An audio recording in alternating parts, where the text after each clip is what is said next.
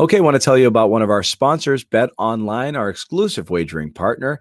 Bet Online, of course, where you get all your action on NFL football, NBA basketball about to get started up in the coming weeks here. And Bet Online AG is the place you want to go. More options to wager than anywhere else online. So online today, take advantage of all the great midseason bonuses, offers, and contests. Bet Online, your online sportsbook experts. Use the code CLNS50 when you go to betonline.ag. Once again, betonline.ag, code CLNS50 to get you 50% off your initial deposit.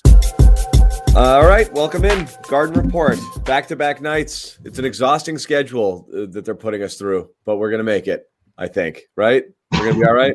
You actually sounded a little serious there. I actually believe you for it. Usually your tones are like, you know, you're selling it as best as you can, but it's just not landing. That one, you thought so? Wasn't bad. Okay, I did my best. So it's back in Boston. Yeah. So that's it. Hitting the road for four. This was expected to be an easy win. It was an easy win. That was good. I guess, you know, everyone's going to ask, what can you take out of a game like this when they play a depleted team? That, you know, you fully expect to win the game. I guess I'm pretty happy that they can blow teams out, you know, because we were talking about it's going to be hard to walk into any building right now and just win.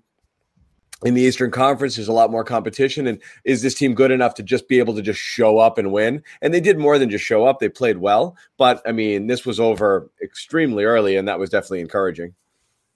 Yeah, I think it was also very important for them to do that because it was the second night of a back-to-back, right? Away and home, yep. You know, it's been a long time since they've done something like that. Brad Stevens talked about how much he enjoyed those extra days in the city when you're playing on those second. Like he loves the whole, you know, two games in one city, 2 days and 4 and 2 games in 4 days, and now that challenge. You know, you see that they're able to succeed, and obviously the three-pointers went a long way. But man, when they're falling, I know it's all.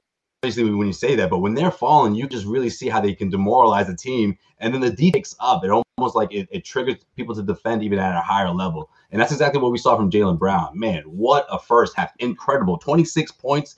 He ends up with 42, career high. I mean, what he's able to do, we know what he's able to do in transition. But I love when he's going in the half-court set, down the middle, slicing through defenders. I mean, that's the Jaylen that makes you think, wait a minute, this guy can really be explosive, can be dangerous, sort of, you know, reach that plateau when you're like, wait a minute, no team can stop this because Jaylen Brown's already efficient on his own. You know, like in a regular shooting night, he's not bad when it comes to shooting anywhere between 40% to 50%, let's say, right? It's very rare you see Jaylen go below that. But so when he's really on, he's really on. And for Jayson Tatum to sort of, you know, let him do his thing, and I don't mean that as in like he allowed this to happen, but you know what I mean? Like to see those two sort of blend together. Yeah. You know, both got it going from behind the arc. The chemistry obviously looked great. Everyone was in the fold. He was also being a playmaker as well, looking for guys, getting guys open looks. I mean, it was great. It was great basketball. Exactly what you want to see from Jaylen Brown. Yeah, it was against the Memphis Grizzlies. Yeah, John Morant didn't play. I mean, this team did just beat the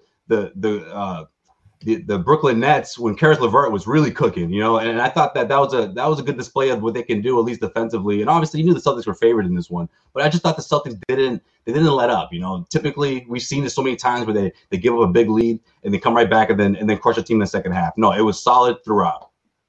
Yeah. We're talking with Brown right now. We're talking about the most efficient player in the NBA through 5 games and doing it at every level. He's got the production at the rim. He's about a 55% shooter from mid-range right now. And from the three, he's pushing back above 30% there now with the 7 to 10 night. So he can hit shots at every level. This is like the peak of Jaylen Brown's potential that I think we possibly could have imagined when he got drafted that year. A guy that can handle and create his own shot, produce for others as he did tonight, the great full court pass to Tatum that he had there, and the defense is a given with him. So all of a sudden we're asking, does this guy have, you know, second team All-NBA Tatum level production in him? I mean, I never ruled out the fact of him at least matching Tatum's ability, but you know, forget this game. It's the Grizzlies. 42 against them doesn't mean much, but if we're looking at the whole package this year, against a bunch of different types of defenses, Indiana especially, he's not able to be stopped right now, and the efficiency is just mind-blowing. Yeah, that's the thing. When we were talking a little last game, and hi, Jimmy. Right, hey. Yeah, what's up, Jimmy? But yeah, but Bobby, people sleep on it, though. We were talking a little bit last game about Jaylen, and I think people in the comments took it as if we were being negative, and we weren't. What we were saying was, it's amazing how Jaylen just had 20 points and it looked like he barely touched the ball. His usage was so low last game, and that's how efficient he's been. And that's what at times you're like, why isn't the ball in his hands more? Because if he can play this efficiently, I mean, this is ridiculous. You're not going to shoot the lights out like this, but the game looks so slow for him right now. He's just so comfortable when he gets it in. And sure, he's had a few dribble off the knee moments, but I mean, geez, these guys are still pretty rusty with no training camp. He's able to get into traffic and into places and get wherever he wants on the court, just really smooth and slow. The up fakes, getting the shot off when he does drive and not just going up wild and trying to just yoke it on everybody. He yeah. You know, he used to do that a lot. Yeah. Right. A lot. And now you see how many times has he gone into somebody's body, gotten them back, get them to go up a little, and he just waits on it, and the patience, and he lays it up and in. So many of those things. And the jumper is just, it looks so freaking good. That mid-range is beautiful right now. It's unbelievable. And the space he's able to create, he gets in the lane, and he can just get that little jumper if he wants it almost any time. So John, it's amazing. Schedule, though, right? I mean, let's think about it. He's continued to progress his game year after year. I mean, this is the next step, right? But that's what we talked about last year. Last year, he took 2 steps in season, you know, 1 to start the season and then another, you know, so that's right. He's almost, and then we were worried about that, right? Let's let Jimmy jump in here, but we were a little worried, Jimmy, that like, not worried, but yeah, I wasn't worried, man. That's the last thing I wanted getting into this one, you know. I was like, wait a minute, he's gonna go off against the Grizzlies. But the whole season, the offseason we're talking about, you need Tatum and Jaylen to take a big leap with Hayward gone and Kemba slow in order for this team to get to another level. And we were worried that, like, how much of a leap can they take? They've only had, like, a month off. You know, they're going to be the same guys we saw. And, again, I don't know what you see after 5 games here, Jimmy, but, you know, it looks like Jaylen has, again, taken another leap. Yeah, so I gotta apologize for being a couple minutes late. The reason I had to actually – apology, Cam. I had to hop in the shower after that game because Jaylen Brown had me sweating. I mean, he had me sweating. The shots he was hitting, the drives, the threes. I mean, I was drenched, so I had to shower off real quick before I got on set here. But listen, I mean, and I hinted at this last night. I threw it in there towards the end of the show after another what I thought was a solid Jaylen Brown performance. I was like. And I don't want to pit these two guys against each other because that's not what it's all about. Like John said, you need them both. You need them both to be even better than they are now because of what we're seeing from the other 12 guys. You just sort of mentioned this, though. Yeah, you did. But I casually said, who would you rather go to war with? Who would you rather go to war with right now? Jaylen Brown or Jayson Tatum? And this is what I said last night. I'm not saying it now because he just had a career-high night. And, again, I know Jayson Tatum's going to have his nights too. But Jaylen Brown's just showed me something since the bubble where it's like this guy like checks off almost every box when it comes to like leadership, intangibles on the court, off the court, right? Outside shot, skill. He's improved his ball handling. His defense has been more than, you know, above average. It's been great. He can play multiple positions, right? I mean, and that's not, again, it's not a slight at Jayson Tatum. It's not pitting them against each other, but it's just like, you can see the leaps and bounds that Jaylen Brown has taken here. And I will never forget draft night. I was in the TD Garden. We were doing a version of this, The Garden Report. You can probably find it on YouTube somewhere. It was me, Jared Weiss, and Kevin O'Connor from The Ringer. And this was before The Ringer had Kevin really liked Jaylen, didn't he? He loved him. And we all loved him. Me, Jared, and Kevin loved him. But the Garden, and it was all suits there. They were so mad. Booing like crazy. Yeah. And it was too bad. But they weren't really booing because it was Jaylen. They were booing because they wanted fireworks. They wanted a trade. They wanted, you know, they weren't. It was the drop because it was the Simmons-Ingram draft. And getting the 3 pick was such a gut punch because you knew there was a drop-off there. And you wanted to swing the pick for a player.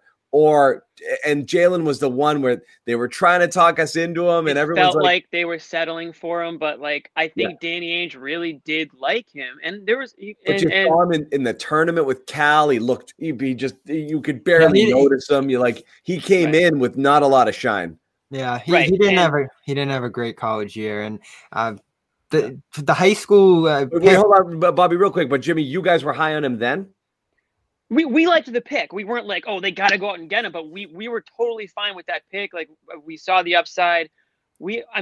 People were using the fact that he wasn't just like only about basketball. I mean, like the story on Jaylen Brown coming in the NBA was that, like, you know, it's no surprises like how this type of guy is, how he's interested in politics, social justice, things off the basketball court. Like, that was almost used as like a knock against him. Like, oh, well, this guy, he might not even really like basketball. He didn't care about basketball enough. Yeah, exactly. We were like, dude. Yeah. It's like the Josh Rosen thing.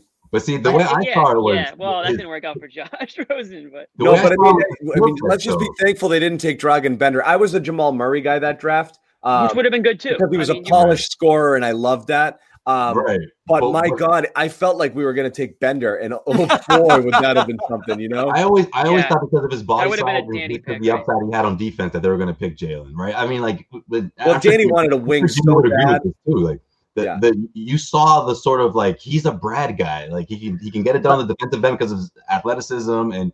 I thought it was a force because we wanted the athletic wing so bad. I thought Danny wanted that athletic wing so bad that he's like, that's the best one out there. I'm taking him regardless. And it felt like a force then, you know? Right. Yeah, I can see that. Yeah. And it did for a couple of years as a Celtic where you're like, this guy lacks polish. Like, is this guy ever going to get there? For a couple of years, you're like, good, he's a nice little athlete, but he's sloppy, you know? Like, I never saw this level of progression. I didn't think his ceiling would be this high. Everyone was saying, just wait. He'll get better. I'm like, I didn't see it in the early going. I don't know if you guys did. That first year was tough when he got buried behind Jay Crowder and all the different wings that they had on that team. I think Gerald Green was even above him in that rotation. So once John's favorite. The key for him was that first year, 2018, where he boosted above Hayward with that injury. Crowder got traded in the Kyrie trade, and all of a sudden by playoff time, he was in a frontman position this team. And that run, especially that Philly series that he had, where he hurt the hamstring and came back and was scoring 20 points every game, using the lethal transition game to his advantage. And starting with defense, I mean, he just became such a polished, hardened defender in this league from the earliest days, and didn't worry too much about the offensive game, you know, let some of the other guys like Isaiah handle that initially, and Terry Rozier and others that second year. So he mastered that end of the floor and used the transition game to open up his offense. And now, you know, you saw in that third year, he started adding the dribbles and that Rising Stars game. And like every single year, he just pieces it together one by one. Like there's such like a small steps progression with him where he wasn't trying to, you know, focus on everything or the shot too much right away. He was just kind of building it up piece by piece. And it's been a great way for him to get to this point. And like I listened to Goodman. It all culminated in a fifth place finish for Team USA. Well, I gotta do this to Jeff. I don't know how you went through that whole resume without mentioning Team USA. Well, I thought for sure you were gonna come back to that. He only mentions Team USA when Miles Turner's in the conversation. Well, Miles Turner pulled them. Yeah, he'll bring him over. Yeah, bring that team up quick. Just Miles Turner, not to laud the accomplishments of anyone else. I want to do this to Jeff Goodman, too, because the story's not over for this year, but he came out on this network and was like, this guy's not a number two. I don't know if he can get it done. Bobby's not going to forget this. He did it last year, a year ago.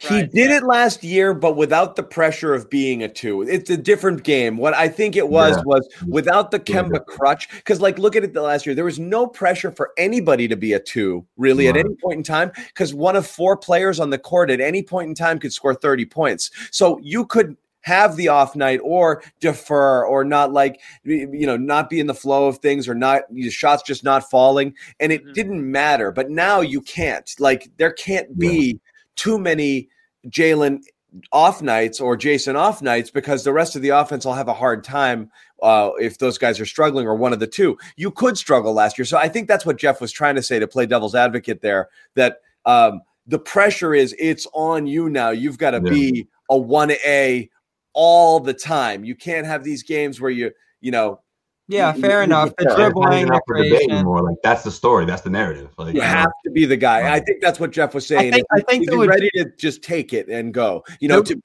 be the McCollum to the Dame. You know, like that kind of like the 1 and the 1A sort of thing. Yeah, and He's fortunate. He's fortunate that he's not in that Tatum position where he has to facilitate all game long. Like, you know, we're gonna do the Tatum Brown thing all year long, but you do have to give Tatum the credit for jumping on the ball as much as he does, creating for the offense as consistently as he has to do. And we've seen him go through his ups and downs earlier this year in that role. It allows Brown to kind of, you know, go one on one on the sidelines and get some of those isolation tries that he does. So you put it all in context here, but I want to give credit to Marcus Smart. Because what did we say all postseason? Is Brown ever going to be able to get past Smart shooting? Like, is he ever going to have the ball in his hands enough to reach this level? I think you got to credit Smart and the seat back that he's taken early this year to allow Brown to get to that position. Like, Smart, minus a couple of threes tonight through 5 games, has not been his usual assertive, aggressive self. He's focused more on setting the Jays up. And now they're the indisputable 1s and 2s on this team, and it happened so much faster than I think we could have expected. Yeah, and he again, he's letting his Smart's letting his offense come into the flow. He had the couple of back-to-back threes there, and then the heat check. But he did chuck 9 threes tonight. It was kind of a loose game, but you're right. He's taken. We were worried that that was going to be an every night occurrence. Today he was a little bit shooty, but that's fine. Though, 4 for 9 though. I mean, I don't think all 9 fine. It was effective. He's efficient. I don't know if all 9 were chucked. I don't know, John. Yeah, he was catching and shooting in the corners. It was all within the flow. I like when he does that. I like the way Marcus played tonight. As far as the Jaylen thing, again, just to put a bow on it, phenomenal game. It is great when you have the Tatum Brown debate, and it's just which one of these guys is the awesomest player, you know, instead of worrying that one's not carrying the water or not living up to number 2 hype, or Tatum not living up to number 1 hype. He didn't have a monster stat line. I loved Tatum tonight. Everything was in flow. It was such an easy 21 minutes. He got buckets when he needed them, when he wanted them. He facilitated. He was to plus 29 in like 21 minutes. We were talking about it on our text chain before.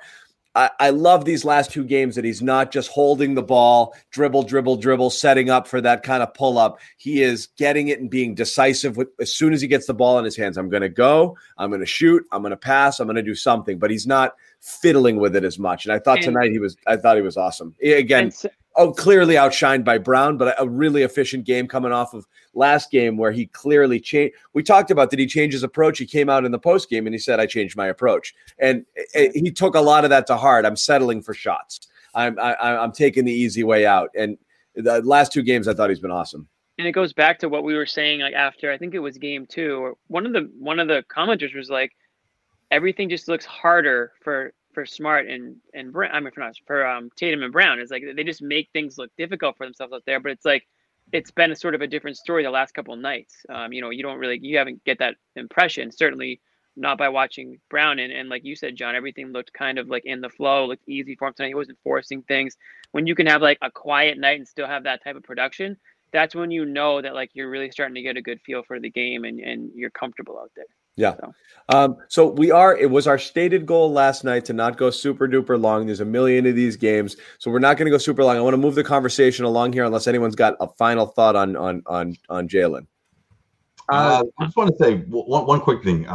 I think his shot is what changed everything, obviously, right? I think the fourth defense is to come out and guard him. Like, that's what changed everything, guys. That's what opened up his offense. And I think but that had happened 2 years ago. All of a sudden, he showed up, and we're like, "Wow, he can shoot!" You know, like that was the first step. But that's what I'm saying. Like, that's how his offense opened up. That's how he grew. Then the handle came last year, and now everything's really, you know. Yeah, but now it's different, John. Now the bubble, you know, the leadership, I think it's on a different level now. I mean, it started with the investment, the initial. And no one's in his way. Extension. I think that was sort of like, okay, boom, you guys are invested in me. It's not a question mark anymore. I'm here to stay. That was huge for his mindset. And then the bubble, I think, the political stuff off the court, sure, he's a leader in the entire association as a whole. But I also think that when push comes to shove, I mean, I love that question that Jimmy asked last night. You know, who do you rather go to war with? I think he's the guy that's more likely to get into someone's face compared to Tatum. You know, maybe I'm wrong, but Tatum's just an assassin on offense. You know, so a bit like more fiery though. You need someone like that though, someone that people respect. Yeah. But Tatum just start barking orders. You know, Tatum has that Harden gene where the way he scores on you literally just takes your manhood away. You know, and it's so demoralizing because you're like, I can't. What am I gonna do? You know, like he just shot it right in my freaking face. You know, like, and so that.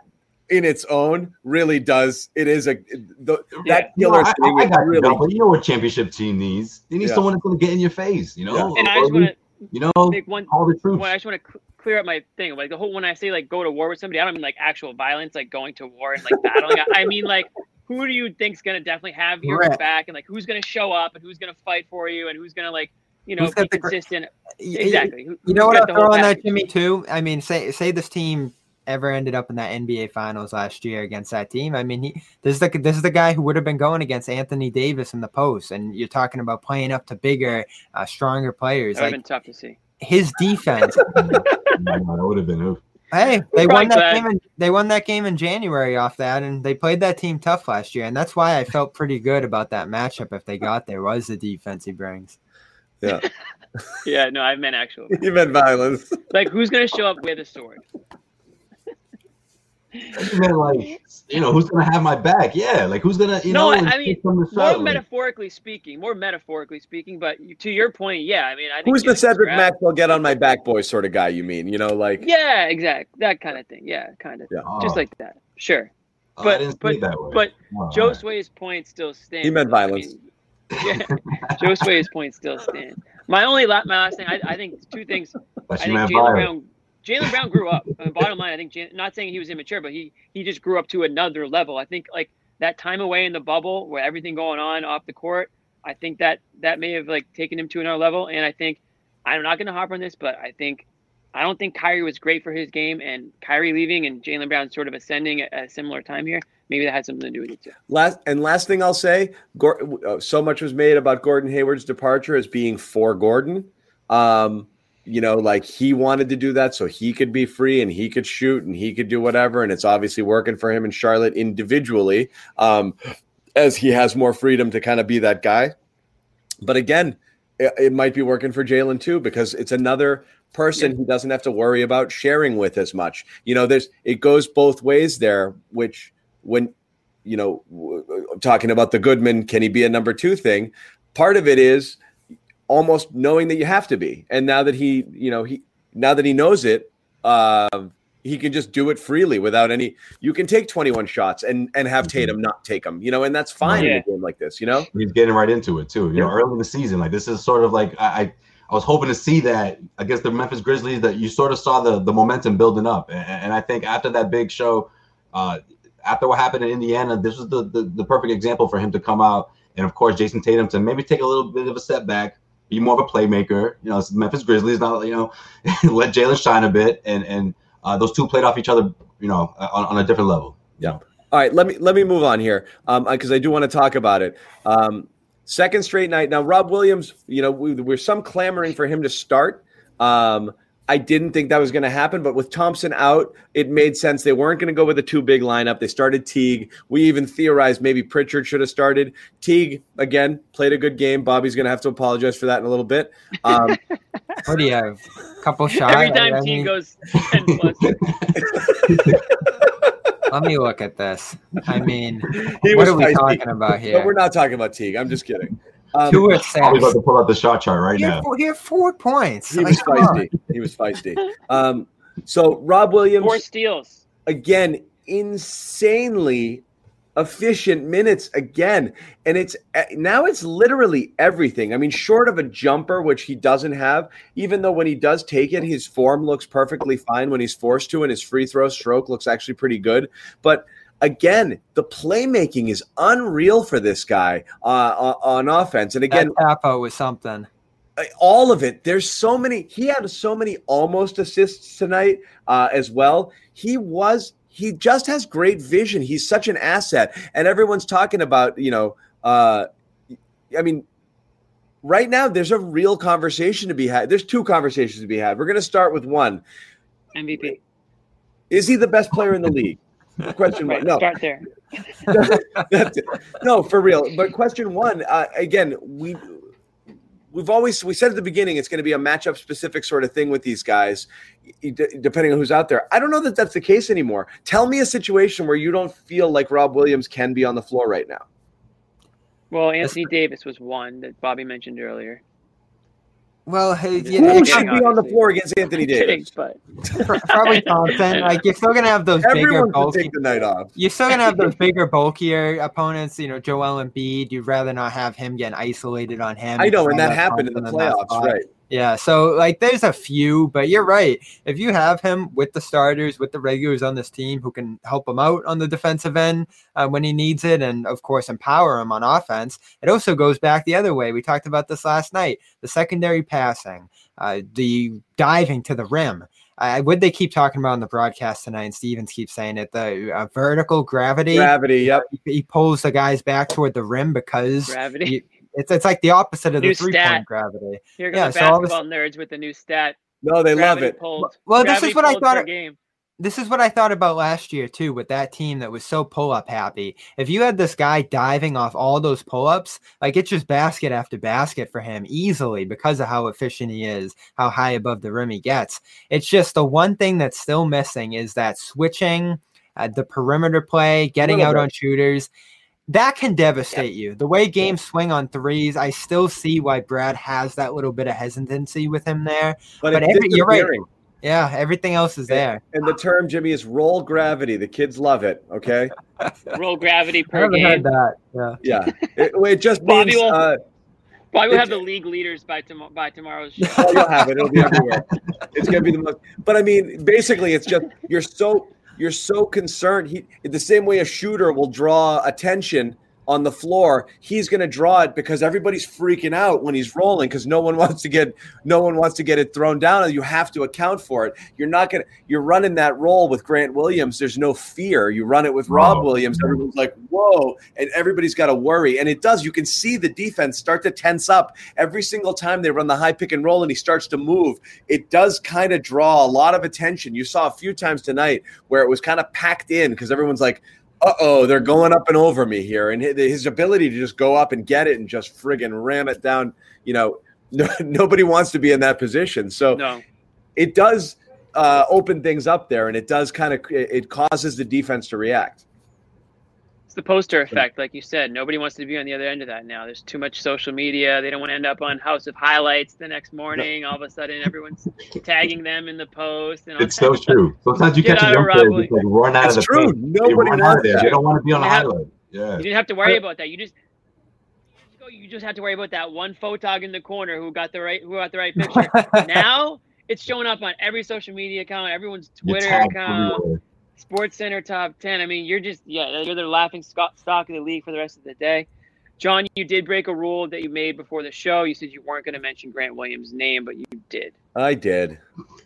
So now we have to talk about it for 10 minutes. So yeah, we're going to stick on Rob. It is amazing how these guys flip back and forth, and I think that's going to be the story of the position a little bit this year. I thought Daniel Tice was great tonight too, and he all of a sudden he gained some favor there at that center spot. I don't think they're going to start Rob because I don't think he has the trust for those extended minutes yet. But I make the argument because, and you've said this, John, too, coming out of the offseason, how is he going to practice the rotations? How is he going to make the mistakes and learn from those on the defensive end? There's like, you know, you get your practice time, but the only way he's really going to reach a high level doing that is getting extended run. Like even tonight, you know, 22 minutes, that's a lot for what he's had in the past, but you know, could he push even closer to 30 minutes in certain situations? When Tice got hurt early in the game tonight, I was like, here we go. It's going to be that 30-minute night for Rob. But, you know, he still doesn't quite get there with the ball. Yeah, but Bobby, he's got to get those NBA minutes in. You know, those reps, I think, are going to take some time, maybe a couple of months or so, you know, because he's – Well, now's the time to do it. Like, why not? What else? No, I'm saying, like, in the bubble, let's think about it. Like, yeah, he was thrust into high situations, but he never clocked in these kind of minutes. I would love to see this become the norm, but he's got to sort of work his way up there a bit. And obviously, he's going to be in the fold. There's no one there that's going to take Robert's minutes away from him. You know, it's not one of those situations where Tice is taking it away. It's more as how much is Brad going to divvy up? Because at this point, obviously, he just sometimes I think the new rule change that wasn't announced is going to really hurt Tice. It hurts his value. I mean, John, you joked about half of Tatum's points. You know, what's going to happen now without those screens? But I don't know. I mean, it's a huge loss to Tice's game and what he's able to do. That was his thing.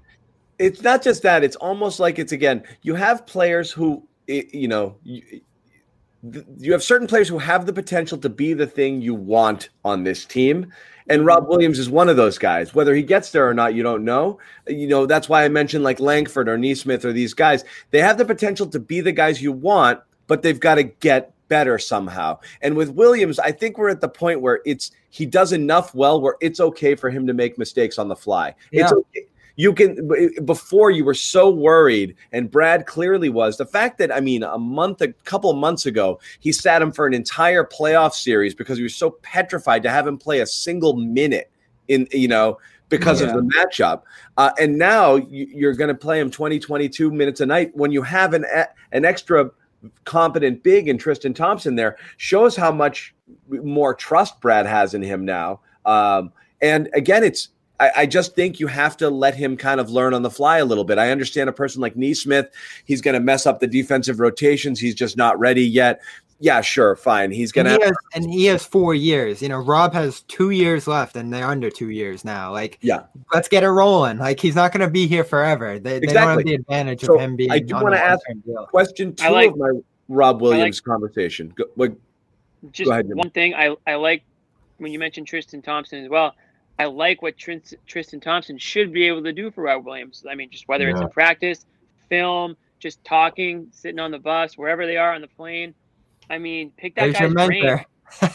He's played with the greatest player of all time. He's got a lot of information, I'm sure, to give on positioning and rotations and just things to look for. So, I mean, hopefully that's going to be a huge help for him too. But we are seeing a big difference. I saw your special birthday post to LeBron. That was cute, bro.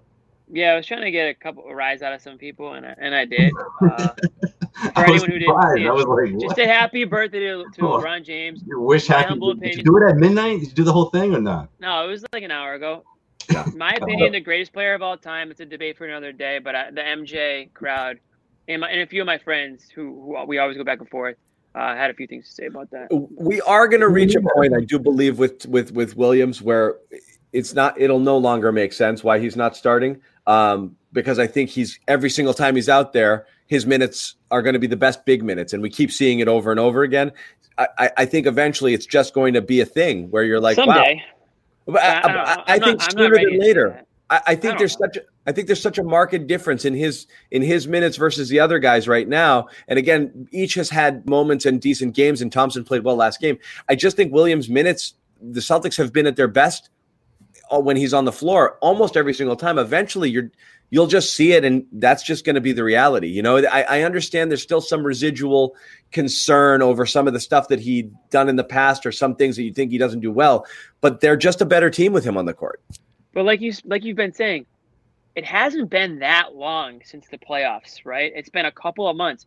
What could have possibly changed to this extent for him to go from DNPCD in meaningful, you know, the most meaningful games of the season when they needed productivity from that position? I don't know. From DNPCD to this guy needs to be starting and playing 25 to 30 minutes a game. Like, how do you go from that in the span of 6 games? We're talking like 6 games here.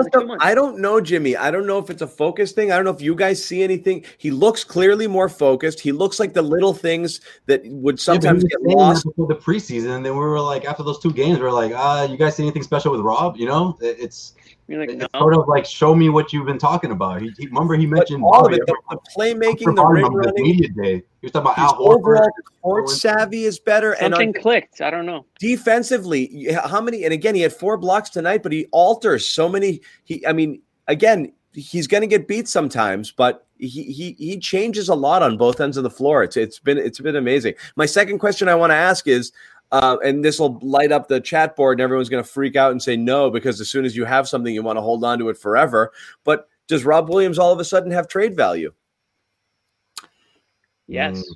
Because this is Danny's game. You gotta have some young assets. You want to be able to roll things up. You know, you want to package things together. You take your TPE and maybe a talented younger player or two. Last year, everyone was saying, "Oh, you'll have to include Romeo in a trade," and then Romeo, you know, you don't have a chance to showcase Romeo, so Romeo's nothing but a potentially busted lottery pick until you see him do something. So right now, if Williams keeps playing like this, does he become an asset, and does he become somebody you start talking about dangling? He does this year, and I'll tell you why.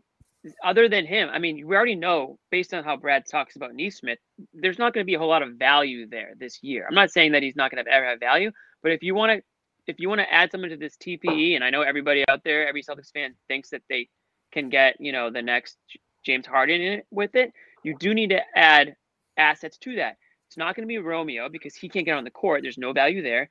And all of a sudden you have this, you know, versatile, you have this center, this athletic center who can block shots and, you know, he can go get up at the rim and, you know, he's all of a sudden the most energetic guy in the court. Yeah. I mean, does he have that much value this second? No. But if he continues at this pace for the next month and a half, absolutely he has value. I'm not saying go ahead and trade him for the next, you know, available guy in a trade, but absolutely he is now your most, and here's the key word, tradable asset, right? It's tradable asset. You obviously have assets in Tatum and Brown and Smart, and if, whether or not your opinion on Smart means he's tradable or not, but Robert Williams is a tradable asset, or he becomes one. One of these centers, and we talked about Tice's value a little bit yesterday, they're so packed at the position right now, and even think of Grant being the fourth man in line there, if you know you consider him a center. They have a ton there, and they have a ton to offer in terms of those guys. They're all on good contracts in terms of, you know, what other teams would want to see from production there. In fact, Tristan probably has Bobby, the worst contract of the group there. But, you know, there's still a ton of upside. This is the kind of center other teams want. You know, you see a guy like Clint Capella, what kind of value he got. That's very much like player. That. Yes. So, like, there's a lot to love here if you have the teams. I guess the only thing I'll say is that 26 teams passed on him in the draft. So, you know, other teams have that. How many teams passed on Pritchard? Christian Wood was passed up by everybody and released, and now he just signed a $40 million deal. Yeah, but, I mean, what Robert Williams was, you know, on draft night was out there. And I think we all got thrilled when the Celtics picked him. If we talk about another draft night, there weren't many boos out there that night because we knew at that spot in the draft. Yeah, we knew what he was made of. All the downsides were there too. Rob Williams, 2 firsts in the TPE for Harden. Who says no? Just kidding. Houston Rockets. Everybody relax. Everybody relax. Immediately they would say no. Everyone. Yeah, he's not there yet. I don't think Rob there yet. I don't think Rob goes because you still it's tricky now because Tristan's here. So you've built up some sort of long-term situation with Tristan. But in last year when it was Tice, when it was Robert and Grant, I still said, like, who's going to be that long-term player at center? And it looked like Rob was still heading in that direction. You only realistically need one, and then you can fill out the other one with role guys or, you know, draft another guy like that. You're not going to pay multiple guys long-term. So someone's moving this year. Is it Tice? Is it Rob? Maybe not. But again, now you're talking about you need something. You need something to swing. They need a wing. Like, you know, if you're talking about Grant, but I think Rob, if you just strip away Robert Williams, though, you're taking away a lot from that front court, a lot of size, and obviously we don't know what the next offseason. You're doing it to improve somewhere else. It's just theoretical. It's just whether or not he has value, not whether it's a move worth making because you don't know the other side of it. Yeah. It's just, Let's not get ahead of ourselves. I mean, Robert Williams has still not really shown anything, you know, on a one-on-one situation, you know, like nowhere near where, you know, he needs to be in terms of, you know, star level or anything like that. The question is whether or not you can potentially go from getting nothing with the TPE to getting maybe something if you added him. I think Clint Capella is a phenomenal comp in terms of the type of player someone might think they could be getting in Williams. Yeah, and he's staying. Thankfully, he's staying healthy the last year or so. Right. Ever since that huge hip injury that knocked him out. Capella's a guy that people wanted, you know. So, like, yeah.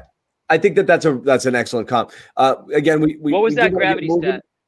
Let's move on to our boy Payton again. Pritchard kid.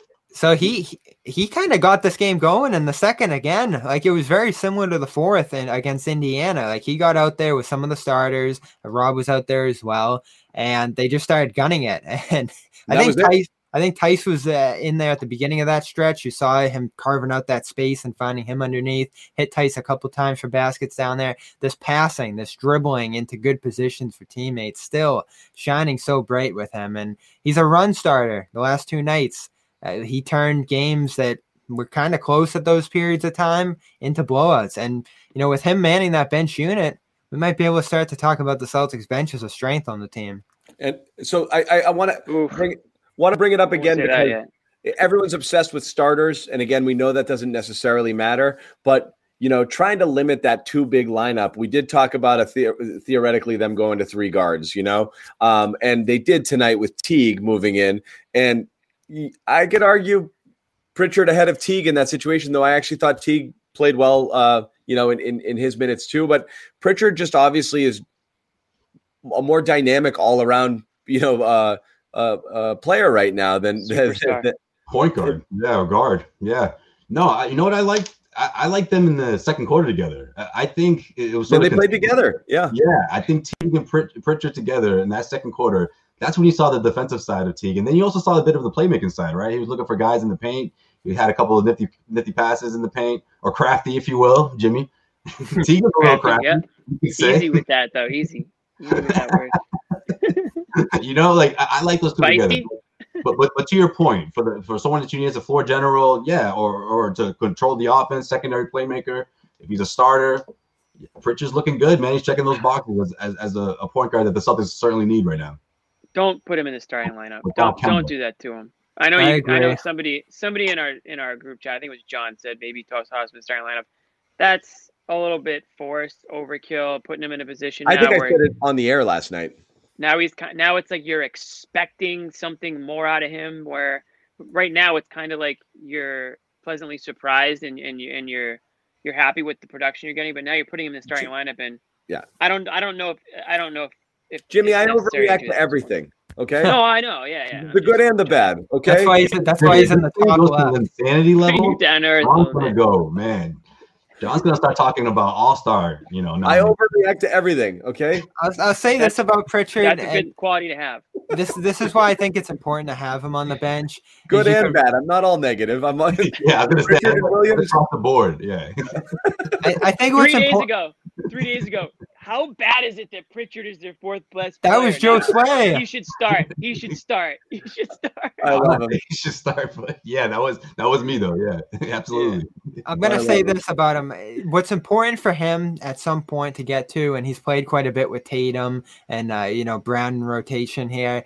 If he can get those guys a few breathers per game, running some units, playing some point with those guys, keeping them alive, which is why I think he's starting to show to do, especially in that second quarter against Indiana. Indiana was going on these runs against Boston. He would hit shots or find guys and just give them those pacing buckets to stay ahead, even if it's a one-point game. You're not losing the lead. You're not falling behind by multiple possessions when the benches are in the game there. And that's so important because – how often is Tatum, especially during the regular season, going to be going 40 minutes like we saw in that second Indiana game? You want to limit that. Yeah. And, you know, Pritchard early on has shown the ability to man these second units. And, you know, all of a sudden, maybe Tatum doesn't have to be out there with the second unit every time like he has been. Maybe Brown can mix in there a little bit, play off of him. Or you can have neither of them and get both of them the rest in some circumstances. But limiting the amount of strain on Brown, Tatum for the length of the 72-game stretch is going to be important. I mean, we thought Tatum might rest tonight. He's out there rolling again. I thought the thumb was bogus. That was just an excuse to have him play. Have him not play. Yeah. Yeah, I said that on the pregame. And he's out there rolling. And that's a good thing about these guys, Brown especially. They just shake off these injuries when they do get them so they're all easily. 19.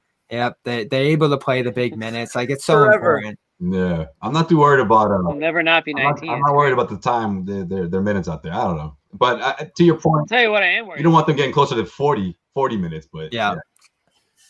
Tatum was close last night. Only injury report I was very concerned about seeing was Javonte Green. Because is that a COVID situation? Is that like is the entire team like possibly infected? I think it's something in that it could be a wide spectrum of things. Yeah, that could be he had the sniffles. That could be somebody he knows got sick and went in for a test. I think.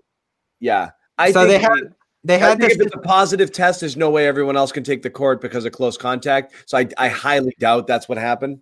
Yeah, You're talking about two things here. Either an inconclusive test, which again, like John said, if that was the scenario, they'd probably be holding off this game for a little bit. Maybe he got left behind in Indiana. That's a possibility. But, you know, Syracuse this year. Forever?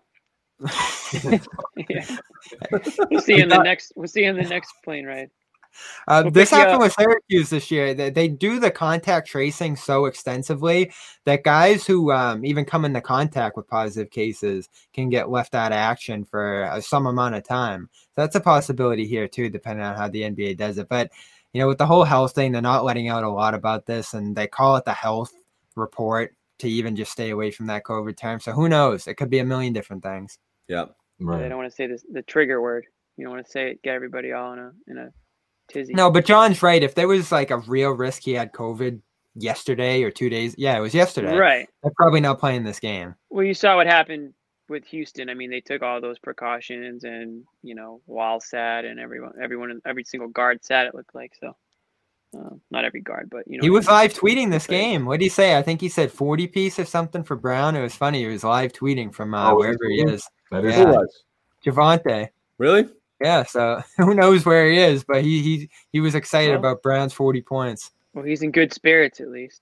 Pritchard, Smart, Brown, Tatum, Williams could be a very effective straight line. I love Green. Like, he's a fun personality. We know how close he is to Tatum. Like, I'm you know, obviously we want to see something big happen over the offseason, but I'm kind of glad he's back here. He's a cool story. Whoa. Yeah. Let's quickly talk. I got a comment here on Neesmith. Road to the NBA. Extremely small sample size tonight, but at least he got on the court a little bit. I did like that one step back three, real quick release. That was a taste of what you can see there. I was getting so annoyed. I said we wasn't going to mention this guy's name either, Carson Edwards. You did say, yeah. I did, but I was getting so annoyed with Carson Edwards out there. He's like just treating it like friggin' Vegas League. The first 8 times he gets the ball, he just starts jacking him. I'm like, I was like, this is again where Brad just say like, hey, I got to get the Rook some shots here. So get Purdue again. Neesmith didn't touch the ball for the first like 7 minutes he was in. It's the Cleveland curse, man. He's like, I have to do it again. That's the only way they'll let me stay. I have to do it again.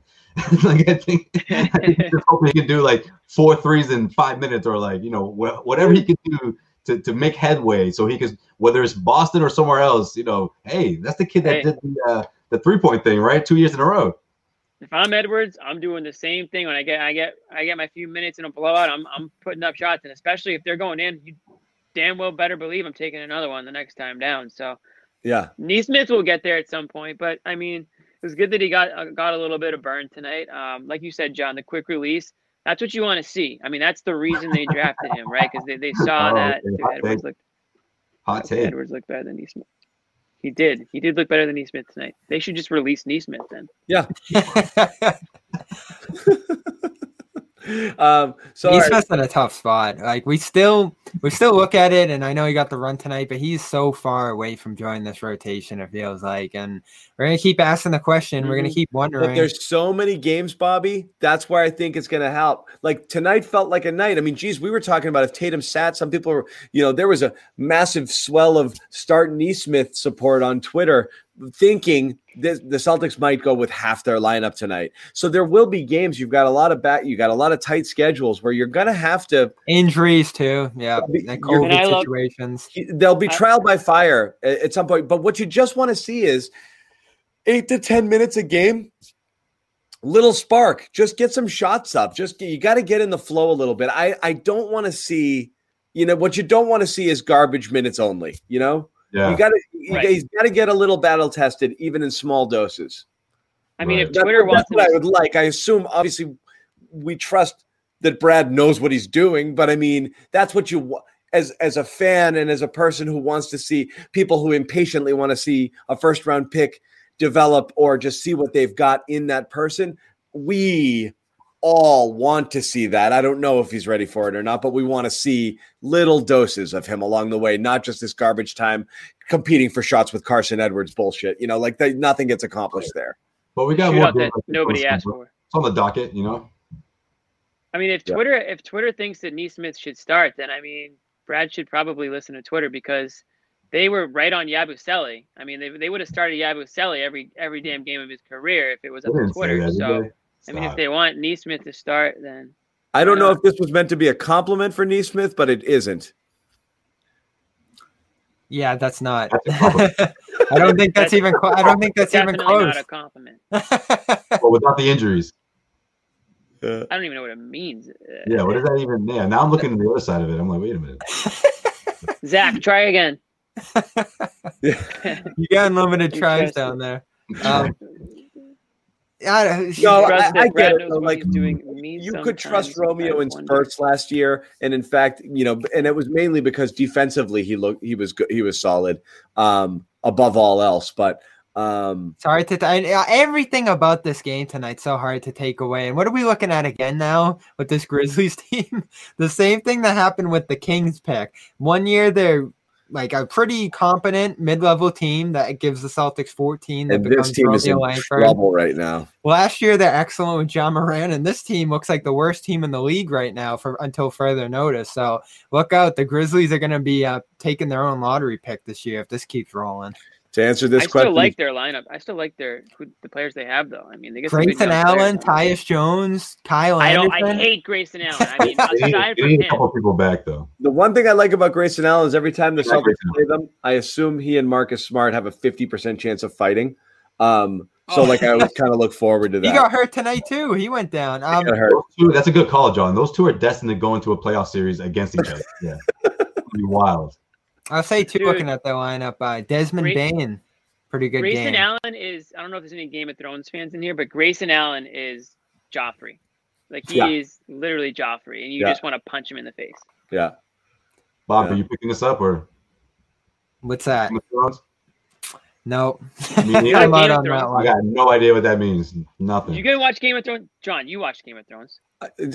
Jimmy, I'm going to one-up you. I've read all the books twice. No, I'm that nerd. So were you flipping through the pages and season? This never happened. None of this happened. Yeah, he dissects the movie. I was like, this doesn't match up at all. I was the guy you didn't want to talk to after season 4. I'm glad I didn't. I'm very glad I didn't. When they just started making shit up, I gave it. And I was like, first episode. Done. Fell asleep twice. I said, this could be a new podcast, John and Jimmy talking Thrones. There was a couple podcasts about Game of Thrones. Actually, there was one guy who had read the books. No one's going to understand the reference, but that was his angle, was kind of like, I'll tell you how close they came and what worked and what representation. And that was kind of his shtick there. But yeah, I was the guy in the office to be like, yeah, it was close to the book. I was that annoying guy. Yeah. I did the opposite. I binged all 7 seasons, like before season. I had never watched it, and I was so pumped for season 8. I was like, I can't believe I just wasted like a month straight of my life. Like, I was cooking in the kitchen and like watching on my iPad, trying to make sure I caught up in time. All for like the worst ending of all time. But anyways, it was pretty bad. All right, guys, we're gonna wrap it up. I gotta tell everybody about our situation here involving LinkedIn, our sponsor. Of course, everybody needs jobs. Everybody likes jobs. LinkedIn's a good place to go there. Yeah. LinkedIn's helping us already. Showing a lot of people could use a job. So I will say this before you read it. We already got a couple LinkedIn submissions to Bobby and Josue. Keep them coming if you're interested in being an intern. This is true. Josue is taking all applications. LinkedIn. Well, I will say this: college students preferred. It's kind of awkward, so they know I just journalism and communications majors, but we are accepting interns for the spring semester. Celtic specific interns. Anyone who wants to work on this show, guys or girls. Anyone who wants to holiday. Maybe I'll get back to you. Sorry about that. Yeah. There's a lot of stuff. There's a lot of games. There's a lot of action. But let me just tell you guys about LinkedIn here. New Year's here, fresh start on your small business, or if you're shifting business hours, trying to hire remote employees, get a job. LinkedIn, obviously, the place to go. Active community of professionals with more than 722 million members worldwide. Getting started here easier than ever. New features to help you find qualified candidates quickly, or again, to find a job. Find an employee. Anything you want to do here, you can do it all from your mobile device. So here's what we call a call to action in the business. You go to linkedin.com/scribe, SCRIBE, scribe, and get $50 off your first job post. It's linkedin.com/scribe to get $50 off your first job post. A lot of sales guys on LinkedIn. Detroit, a lot of sales guys. $50. No one's going to get that reference, but I don't get it. It's trading places. Bo Diddley in the pawn shop. I'm dating myself. It's pretty. Still don't get it. Yeah, that's all right. Here's something I need to see, though. It's up there. Trading Place is a phenomenal movie. It's like 4 or 5 movies that you constantly hear. You guys see. Yeah, that's one of them. I always hear that one. Yeah. I mean, early Eddie Murphy, the dude's like 23 and like the biggest star on the planet. You know, he was unreal. He was 21 years old when he did 48 Hours. He's like 20 on Saturday Night Live. Coming to America. No, was coming up. The biggest star on the planet. He was like 24 years old. It was unbelievable. How young he was and how talented he was in those early Trading Place is a must watch. Anyway, America the classic though. Wow, that actually all of it. Washington football team coming to fruition after that was one of the funniest things ever. Yeah. So we're gonna wrap. I'm more about like the Nutty Professor Eddie Murphy type guy. Yeah, the early stuff was unreal. Anyway, it's all good. We're gonna wrap it up. We got more games coming up, but this is our last game of 2020. We freaking made it. So thank you to everybody who stuck with us through this stuff. It was a crazy year. When did we start? We were like, July, August, we got this going. So half the year we were rolling. Yeah. So, I mean, not only the momentum on the show, but CLNS Media and what we're trying to do and bring to the viewers at home here, covering the Celtics, covering the Patriots, all of our podcasts, all of our content. There's only going to be more in the new year. So we're honestly just getting started. The Celtics season's just getting started. This show is really just getting started. So we're going to keep it rolling into the new year and beyond. So tell your friends, subscribe to our YouTube channels. Go there after the games. You're going to see post-game press conferences, more video mashups. There'll be stuff going on throughout the week. Patriots coverage, too, if you're into that stuff. The Celtics, we have our own Celtics YouTube channel in addition to our main channel where you can get all the goods here. So subscribe to all of those. Send your resumes to Bobby Manning directly. Celtics, you want to work on the Celtics broadcast? We would love to have you. But again, thanks for watching. For Jimmy Toscano, Josue Pavon, guys, Happy New Year message for everybody. You got anything? Happy New Year. Yeah, Happy New Year, guys. We will see you on New Year's, right? Detroit, January 1st. Right back at it, day one. Right back at it. Detroit. See y'all. This episode is made possible by PwC. When unprecedented times are all the time, it's time to start walking the talk. Leaders like you turn to PwC to see and stay ahead. Upskill your workforce, use intelligent automation, and transform big ideas into breakthrough outcomes. Explore the human-led, tech-powered solutions that help you thrive. It's all part of The New Equation. Learn more at thenewequation.com.